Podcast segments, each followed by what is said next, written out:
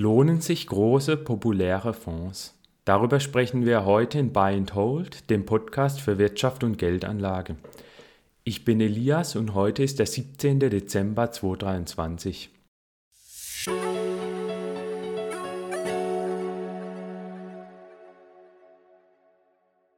Es gibt sehr große, aktiv gemanagte Fonds in Deutschland und Europa, diese verwalten teils Anlegergelder im zweistelligen Milliardenbereich. Heute wird es darum gehen, ob sich diese populären Fonds lohnen oder ob man besser nicht in diese investieren sollte. Dazu werde ich zuerst zwei Untersuchungen besprechen, die die Performance dieser Fonds untersucht haben und zum Ergebnis dann kamen, dass die eher schlecht laufen. Und im Anschluss werde ich besprechen, warum diese Fonds nicht gut laufen. Und am Schluss werde ich dann sagen, ob ich in diese investieren würde oder nicht. Und welches Kriterium bei der Fondswahl am wichtigsten ist.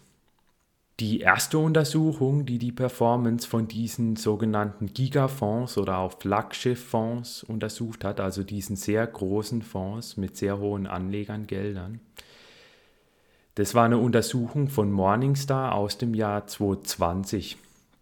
Und zwar untersuchte Morningstar bloß die größten Fonds Europas. Also die guckten sich immer an, wie sich ein Fonds entwickelt hat, sobald er zum größten Fonds Europas wurde. Und zwar haben sie sich dazu die Performance fünf Jahre davor angeguckt, also fünf Jahre bevor der Fonds zum größten Fonds Europas wurde.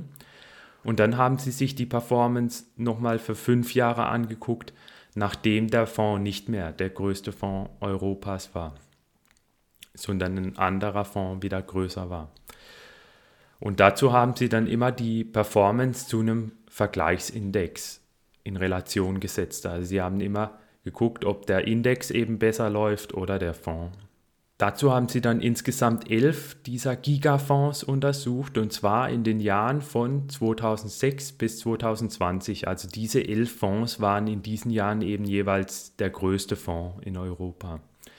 Und das Ergebnis war dann, dass nur einer dieser elf Fonds danach, nachdem er der größte Fonds Europas wurde, auch noch besser war als eine Benchmark, also als der Vergleichsindex. Zehn der Fonds waren danach dann schlechter. Zum Beispiel war der Fidelity European Growth, also ein Aktienfonds, im Juni 2007 der größte Fonds Europas. Und in den fünf Jahren vor Juni 2007 konnte er eben eine Benchmark, den MSCI Europe in dem Fall, um 2,7 Prozentpunkte pro Jahr outperformen in den fünf Jahren vorher. Nachdem er dann aber der größte Fonds gewesen war, lag er um 0,1 Prozentpunkte pro Jahr hinter dieser Benchmark in den fünf Jahren danach. Hier war der Rückstand zur Benchmark sogar dann noch relativ klein. Bei anderen Fonds war er zum Beispiel deutlich größer, zum Beispiel bei dem Carmignac Patrimoine, ein Fonds aus Frankreich, ein Mischfonds. Der war in den fünf Jahren, bevor der größte Fonds war, um 7,7 Prozentpunkte pro Jahr besser als ein Vergleichsindex, aber danach war er dann um 6 Prozentpunkte schlechter. Auch bei anderen Fonds war die Performance teils deutlich schlechter als die Benchmark in den fünf Jahren danach. Morningstar schreibt daher, der Abgleich zeigt auf erschreckend deutliche Weise, dass die Erfahrungen der Anleger in den beiden Phasen unterschiedlicher kaum hätten sein können. Bis auf einen Fonds schnitten alle aktiv verwalteten Produkte in der Phase, nachdem sie zu Europas größten Fonds avancierten, deutlich schlechter ab im Vergleich zum Index als in der Phase zuvor. Der Vermögensverwalter Gerd Kommer untersuchte im Jahr 2021 Gigafonds, die in Deutschland beliebt sind. Darunter war zum Beispiel der Aktienfonds DWS Top Dividende, der hat derzeit ein Fondsvermögen von 19,5 Milliarden Euro. Und der Mischfonds Flossbach von Storch Multiple Opportunities, der hat derzeit sogar ein Vermögen von 24,8 Milliarden Euro. Komma verglich die Langfrist-Performance dieser Fonds mit einer Benchmark, also mit einem Vergleichsindex. Das Ergebnis war dann, dass alle Fonds sehr gut anfänglich performten, also nachdem sie aufgelegt wurden, gab es einen Zeitraum, in dem sie ihre Benchmark deutlich outperformten. Aber später lagen sie dann meist hinter dem Index. Zum Beispiel war das bei dem Flossbach von Storch Multiple Opportunity so. Bei dem war das so, dass er in den ersten Jahren nach seiner Auflage, nach der Finanzkrise 2008, spektakulär outperformte, aber danach dann eigentlich nur noch schwach performte. Also Koma hat er Zahlen von 2007 bis 2021 untersucht und das Ergebnis war dann, dass der Fonds seit Auflage um 8,1% pro Jahr performte, während hingegen ein Vergleichsindex aus 70% MSCI World und 30% RexP, also 30% deutsche Staatsanleihen über alle Laufzeiten hinweg, der stieg in dem Zeitraum nur um 6,9% Wenn man sich hingegen dann die letzten zehn Jahre nur noch anguckt, also den Zeitraum seit 2011, dann lag der Fonds bereits deutlich hinter dem Vergleichsindex. Da rentierte der Fonds dann nur noch um 7,6 Prozent, aber der MSCI World und der RexP um 10,6 Prozent. Und in den zwei Jahren bis 2021 war es dann so, dass der Fonds nur noch um 4,2 Prozent pro Jahr stieg, aber der Vergleichsindex dann um 12,2 Prozent. Und ja, Audi Sharp Ratio, also das ist ein Performance-Maß, das eben die Kursschwankung und die Rendite ins Verhältnis setzt und dann guckt, wie attraktiv die Rendite risikobereinigt ist. Die Sharp Ratio war eben dann auch bei dem Vergleichsindex nochmal höher als bei dem äh, Multiple Opportunities Fonds. Das heißt, man sieht ja eben, und das sieht man, sah man dann auch bei den anderen Fonds ähnlich, dass diese Fonds in einer kurzen Zeit eigentlich eine Outperformance aufbauen und danach dann eigentlich nicht mehr wirklich besser laufen, sondern eher schlechter als der Markt. Und die Gefahr für Anleger ist dann natürlich, wenn, also Anleger betreiben ja oft Performance Chasing, das heißt, die kaufen Fonds, die in der Vergangenheit gut gelaufen sind. Und die Gefahr ist dann halt oft, dass sich solche Fonds dann in der Zukunft nicht mehr so gut entwickeln und die Anlegerperformance sogar dann oft eher unterdurchschnittlich ausfällt. Jedenfalls war es auch bei Komma so, dass alle sechs Fonds dann hinter einer ETF-Benchmark lagen. Komma schreibt dazu, Warum sind die sechs hier analysierten Fonds in Deutschland trotz lauwarmer Renditen in der zurückliegenden Dekade oder darüber hinaus dennoch die größten ihrer Gattung? Entweder weil sie von einer Bankengruppe, lauwarme Renditen hin oder her, in die Depots gutgläubiger Kunden buxiert werden oder weil diese Fonds in den Jahren nach Gründung starke Outperformance erzeugten, von der sie über die Kennzahl Rendite seit Auflage beim Ansammeln von Kundengeldern danach noch 10 bis 15 Jahre weiter profitieren. Echte Leistung in den letzten Jahren war in keinem der sechs Fälle ursächlich für die Popularität des Fonds. Warum laufen diese Fonds nur zeitweise gut? Die oberflächliche Erklärung ist sicher, dass Outperformance zu erzielen sehr schwierig ist und meistens eher Zufall ist. Laut Studien verfügen bloß sehr wenige Fondsmanager über Können und sind dauerhaft in der Lage, einen Index nach Kosten zu schlagen.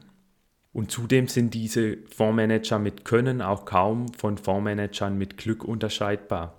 Das habe ich alles in Folge 5 zum Fondtest der Stiftung Warentest näher erklärt, wo ich erklärt habe, warum der Fondtest der Stiftung Warentest aus meiner Sicht irreführend ist.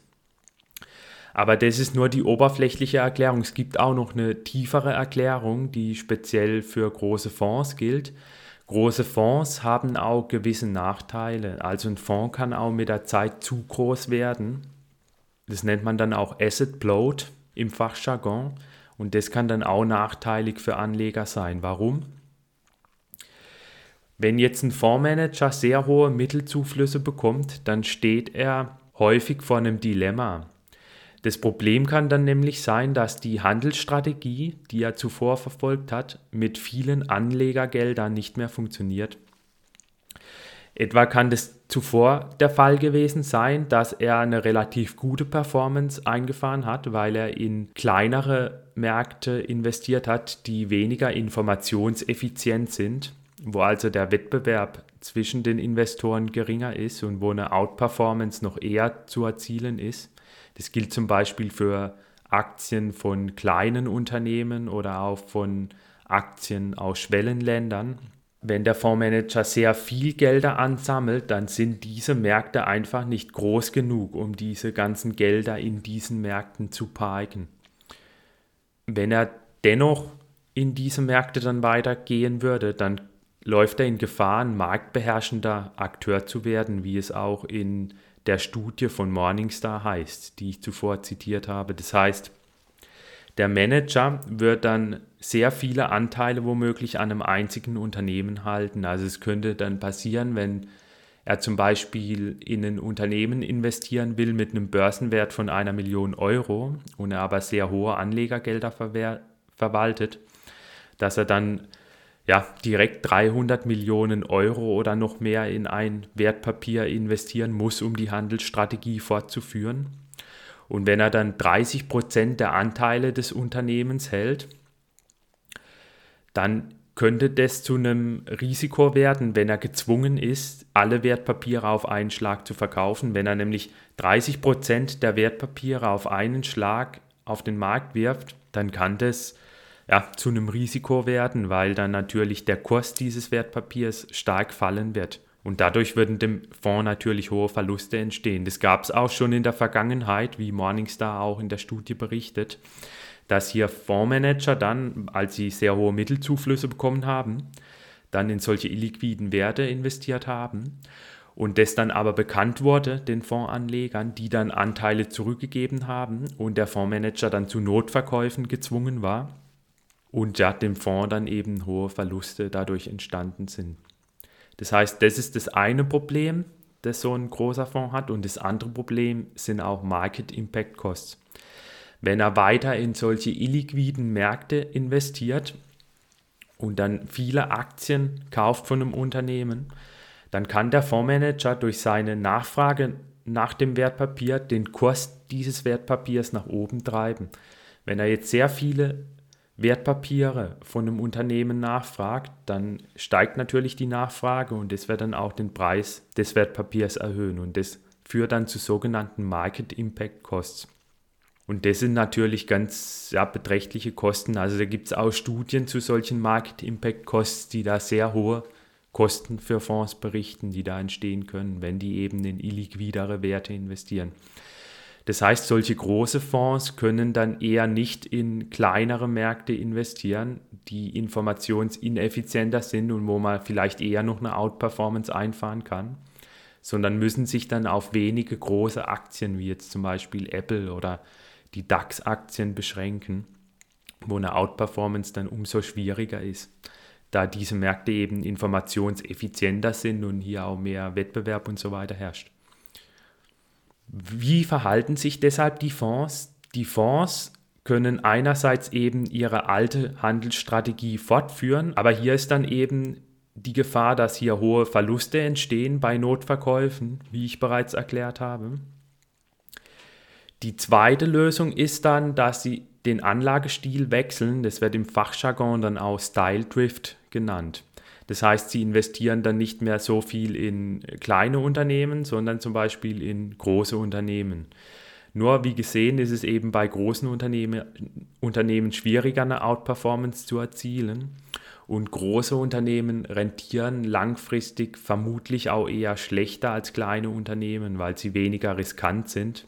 Das wird im Fachjargon auch der Size-Faktor genannt. Kleinere Unternehmen sind einfach fragiler und ähm, auch weniger diversifiziert über Länder und äh, Branchen hinweg. Und daher dann auch riskanter und müssten dann eigentlich auf lange Sicht auch schon aus logischen Gründen eine höhere Rendite abwerfen. Das heißt aber, wenn so ein Fonds dann zu größeren Unternehmen wechselt, wird wahrscheinlich die Rendite auch eher geringer ausfallen. Ein weiteres Problem, das dann auch hier speziell auftritt, ist, wenn der Fondsmanager jetzt viele Anlegergelder eingesammelt hat, hat er natürlich dann auch einen Anreiz zum Index-Hugging. Also was passiert ist oder die Gefahr, die eben passieren kann, ist, dass so ein Fonds outperformt eine Zeit lang, dann eine Outperformance aufgebaut hat und mit der Outperformance dann sehr gut eben Anlegergelder anwerben kann, weil er eben sagen kann, ah, in der Vergangenheit war die Performance sehr gut. Aber da eben die Outperformance dann künftig auch schwieriger wird aufgrund der Faktoren, die ich bereits genannt habe, hat der Fondsmanager dann auch einen Anreiz, gar nicht mehr wirklich aktives Management zu betreiben, sondern sogenanntes Index-Hugging. Das heißt, er ahmt dann einfach nur einen Index nach. So erzielt er zumindest keine großen Verluste und kann dann auch die Outperformance weiter konservieren und damit weiter dann Kundengelder anwerben. Also das sehe ich auch als eine große Gefahr für Anleger. Das heißt, am Ende zahlt man hier dann überhöhte Gebühren und wäre dann mit einem ETF eigentlich besser gefahren. Und die dritte Lösung, die eigentlich aus Anlegersicht am besten wäre, die aber laut Morningstar eigentlich kaum in Deutschland ähm, verfolgt wird, ist, dass der Fonds sich ab einer gewissen Größe für neue Anlegergelder schließt. Das Problem ist dann allerdings, dass die Fondsgesellschaft keine höheren Gewinne dann erzielen kann, weil natürlich die Gebühren immer in Höhe der verwalteten Anlegergelder berechnet werden, die die Fondsgesellschaft einnimmt. Das heißt also, die Fonds haben eher einen Anreiz, ihren Fonds immer weiter wachsen zu lassen, anstatt eigentlich im Interesse der Anleger den Fonds irgendwann zu, zu schließen. Und damit verbessern sie dann natürlich die Performance und stellen dann die Anleger letztendlich schlechter und sich selbst besser. Morningstar schreibt dazu, es gibt also einen klaren Anreiz für Fondsanbieter, ihre Fonds wachsen und wachsen zu lassen. Dieser steht nicht im Einklang mit den Interessen der Anleger. Leider ist es, gerade in den deutschsprachigen Gefilden, unüblich, Fonds für neue Gelder zu schließen. Mitunter auch dann, wenn die Fondsstrategie zu verwässern droht. Was in den USA und Großbritannien immer häufiger von Anlegern erfolgreich eingefordert wird, besitzt hierzulande leider immer noch Seltenheitswert. Anbieter lassen sich selten in die Karten schauen, wann das Fondsvermögen begrenzt wird, um Anleger vor Verwässerungseffekten zu schützen. Wir merken dies regelmäßig in unseren Fondsanalysen an und hoffen, dass steter Tropfen den Stein hüllt und sich die Fondsbranche hier im Sinne der Anleger bewegt. Als Fazit würde ich daher festhalten, dass ich nicht in Gigafonds investieren würde. Also eine sehr große Fondsgröße ist aus meiner Sicht eher ein schlechtes Zeichen. Ich selbst würde ohnehin nicht in aktive Fonds investieren, da mir die Kosten da einfach zu hoch sind und die meisten aktiven Fonds auch schlechter abschneiden als eine Benchmark und es zudem auch kaum bis gar nicht möglich ist, wirklich fähige Fondsmanager zu identifizieren. Aber falls ich in einen aktiven Fonds investieren würde, würde ich mich an drei Kriterien orientieren. Zum einen würde ich schauen, dass der Fonds mindestens 100 Millionen Euro groß ist. Und dann würde ich vor allem gucken, dass die Kosten des Fonds möglichst gering sind. Das heißt, die Transaktionskosten, aber vor allem auch die TER, die Total Expense Ratio. Dazu muss man sich dann die Fondsprospekte genau anschauen. Und dann würde ich auf jeden Fall auch bei der Fondsgesellschaft nachfragen, ob der Fondsmanager selbst investiert ist oder nicht. Weil die Fonds, in denen der Fondsmanager selbst investiert ist, laut Studien besser performen und wenn der Fondsmanager selbst investiert ist, da zumindest eben ja, gewissen Fehlanreizen vorgebeugt wird, wie dem zuvor erwähnten Index-Hugging. Wenn hier die Fondsgesellschaft keine klaren Angaben macht, würde ich auf jeden Fall auch die Finger von dem Fonds lassen. Das war's auch schon mit der heutigen Folge. Falls euch die Folge gefallen hat, dann abonniert gerne meinen Newsletter. Ich werde in dem Newsletter manchmal Informationen, die ich interessant finde und die mir bei der Recherche zu den Episoden dieses Podcasts begegnen, die werde ich dort nochmal als Zusatz nachreichen. Und außerdem erfahrt ihr dort immer, sobald eine neue Folge erscheint. Der Newsletter geht auch nur einmal pro Woche raus und ihr könnt ihn jederzeit auch mit wenigen Klicks deabonnieren. Schaut auch gerne in die alten Folgen dieses Podcasts rein, unter anderem in Folge 5. Da habe ich erklärt, warum es auch nicht sinnvoll ist, in die Fonds zu investieren, die in der Vergangenheit sehr gut gelaufen sind. Oder schaut auch in Folge 14 dieses Podcasts. Dort habe ich geguckt, ob Fondsmanager in ihre eigenen Fonds investieren und ich habe auch erklärt, warum diese Information für Anleger wichtig ist.